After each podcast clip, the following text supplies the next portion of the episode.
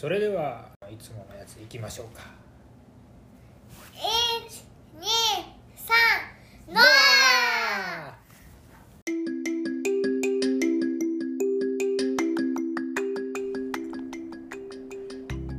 はい皆さんこんにちはこんばんは。奈良南です。奈良南のボストンクラブレイディオ。今週もね始めていこうと思います、はい、今日は8月の17日でございます。火曜日ですね。はい、えー昨日からお勤めが始まりましてですね、えーはい、今ちょっと午前と夕方の仕事の合間で、えー収録しております。あのー5月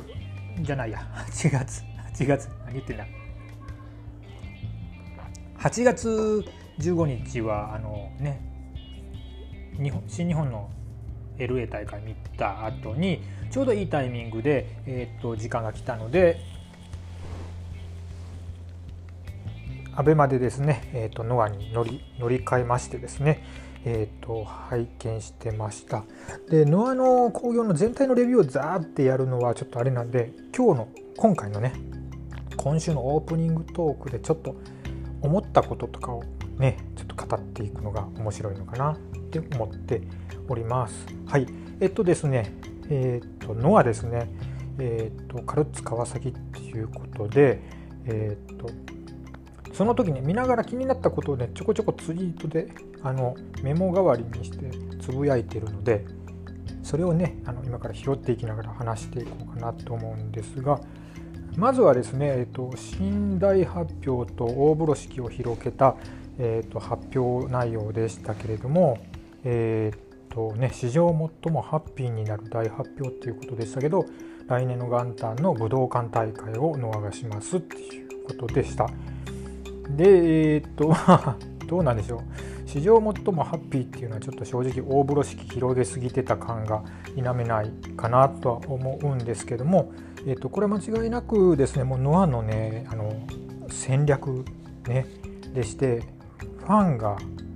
ね、特にそのツイッターしたりとかですねこういった情報に敏感なファンがノアに何を求めてるのかっていうのをあの聞き出すためのですね巧みなキャンペーンだったと思っておりますね、まあ、いわゆるマーケットリサーチってやつですね、うん、ですので、えーと、なんだって思うんじゃなくてですね今回出したやつがですねどこかでですね本当に現実化、ね、したりする実現するって言った方がいいかな実現する可能性が十分にあるわけなので、えー、あのそれはまた期待していっていいかなと思っております。はい。でえー、っとあとはそうだな言っとくのはえー、っとどうでしょうね。家臣が N1 出れるようになったのはいいなとは思います。うん。単にはちょっとまだ分かんないですよね。見ててね。乗れないなってまだ思ってて、うん、あのいつかモメンタムが来るのでしょうか。っていうことですね。であとは稲葉。ね稲葉が、うん、北宮とシングルマッチしましたけどもうちょっと時間切り引き分けぐらい。えだってねオープニングマッチだから15分1本勝負だったし引き分けぐらいに時間切りになってもいいんじゃないかなと思ったんですけれども、うん、まだですねなんか稲葉にもモメンタムを感じないですね。うん、吉諏訪さんもちょっと厳しいことを自分のポッドキャストでおっしゃってたので、えーとまあ、これからせっかく N1 にエントリーされてるんですがちょっと引っ掛け回せよって思ったりします。はい、であとはたまに会場映るんですけどねあのねぱり白いベースボールシャツいいですねあのみんなが着てるとすごく一体感があってですねあのとてもよろしいかと思いますので、えーと、ぜひともですね10.10の大阪でもねぜひぜひあの何かあのベースベースボールシャツじゃなくても何かやっていただけたら嬉しいなと思います。はい。ね。で、えっと、あとは、原田小峠と、えっと、小太郎日高がやったタッグマッチですか？これは原田良かったですね。あの片山ジャーマンホールドでね小峠がタイガードライバー食らってる間にスリー取っちゃうっていうのはあの原田いいじゃないですか。関西弁もいい感じやしはい。で次が清宮と大原選手のね。もう大原選手来い来い。ムービーモメンタムが濃いということで、えーと、かなりあの白熱して、えーと、見ておりました。であの最後の方あのいけそういけそうって思ったけどもあのまあ勝てず。体重差はいかんともしがたいのか。勝てずというところでしたけども、えーと、本当に素晴らしい試合でありました。で大原はじめ選手は、えっと、この興行が始まる前にもですねあちこちであのプロモーションをされてるみたいでこの奈良の片田舎にもね伝え聞いてるところがあの視覚障害者の方にですね、えっと、音声音声実況っていうものをあの提供するっていうふうに、えー、ね、そういった専門家の方々とあの動いたりとかですねいうこともされてるしなんかあの今回も急に清宮とのシングルマッチが決まってしまったんですけどもそれにもあの出るしまあそれはプロとして当然なんですけどあとやっぱり会場ですねのあの皆さんの話聞くところによると試合後にあのサポーターのところに行ってですねあの感想を聞いたりっていうことをして本当になんかあのいい感じでですねプロモートするっていうことがあのできてらっしゃったのであの今回の大会の MVP は、まあ、今ここで言っちゃうけど大原はじめ選手でいいんじゃないかなと思っています。はい。で次があれですかね。吉岡進むと忠助アレハのジュニアタッグマッチ。ベルトかかったやつですね。まあでもアレハの試合初めてしっかり見たんですけどもめっちゃいいですねアレハ。ね。確かにあのノア・ジュニアのミッシングピースがこれで埋まってですね。はい。なんか人気も出そうですよね。すごくキャッチーですよねそしてね。でそれに、えっと、加えて例えば、えっと、アレハが相手を捕まえてる間にあのアレハごとラリアットでぶっ飛ばす忠助とかあれアレハごと勝ったやつね。あれ良かったですね、うん。で、えーと、吉岡進で吉岡とのアレハとの絡みもすごくスピーディーですね。これシングル見てえなって思うものでしたし、えーと、進むなんか言われてましたけどだんだんなんかいいですよね。最後のクロスフェイスめちゃくちゃ説得力があってもうフェイスロックじゃなくてスリーパーになってましたね、あれはまあ多分ギブアップしても納得みたいな感じでありました。は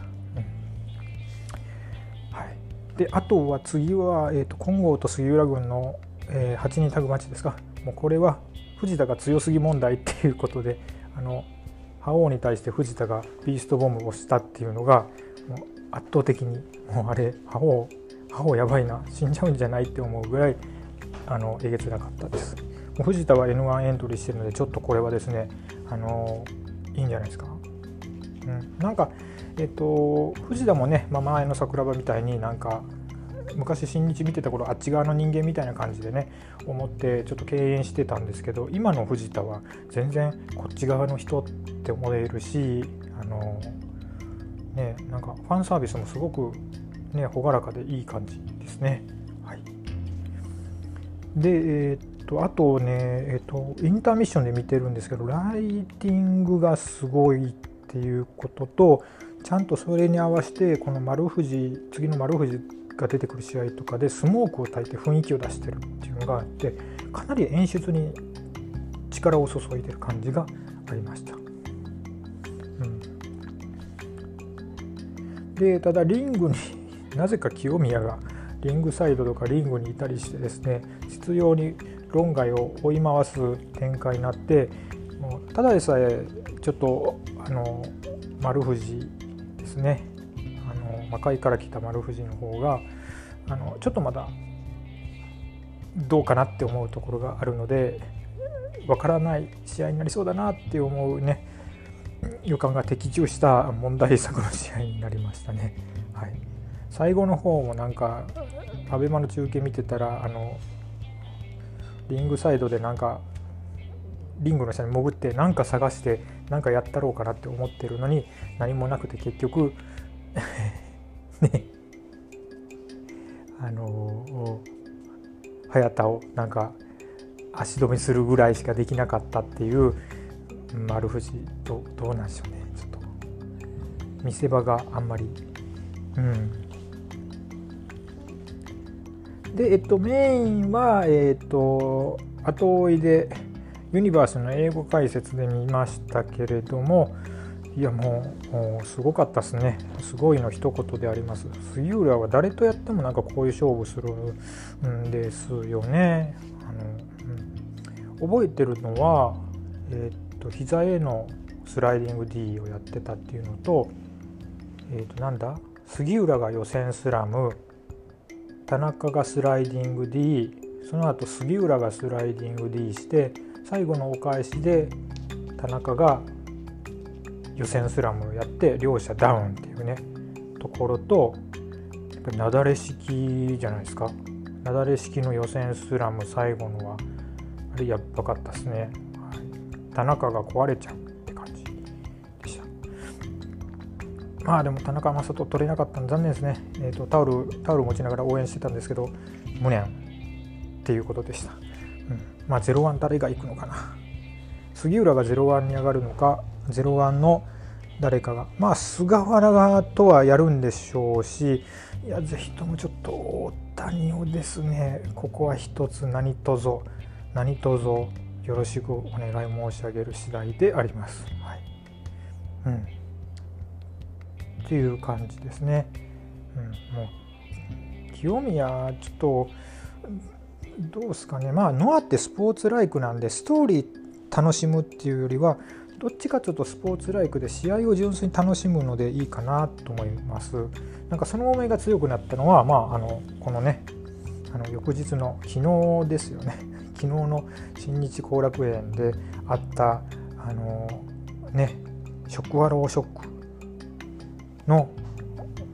こともあってなおさらそう思うわけなんですけれどもあのまあ、ノアはそれでいいしいいそれで楽しんでいくのがあの一つのやり方かなって思ったりしてます。ということで今週のオープニングトークはこんなところで、えー、っとね、始めていきましょう。はい、この番組奈良南のボストンクラブレイディオは奈良県に住む私奈良南がプロレスや折々の好きなことをぼちぼちのテンションでお話しする自称ベビーフェイス系プロレスポッドキャストです。今週もねぼちぼちとぼちぼちとやってまいりますので、えーと、よろしくお願いいたします。では行ってみましょう。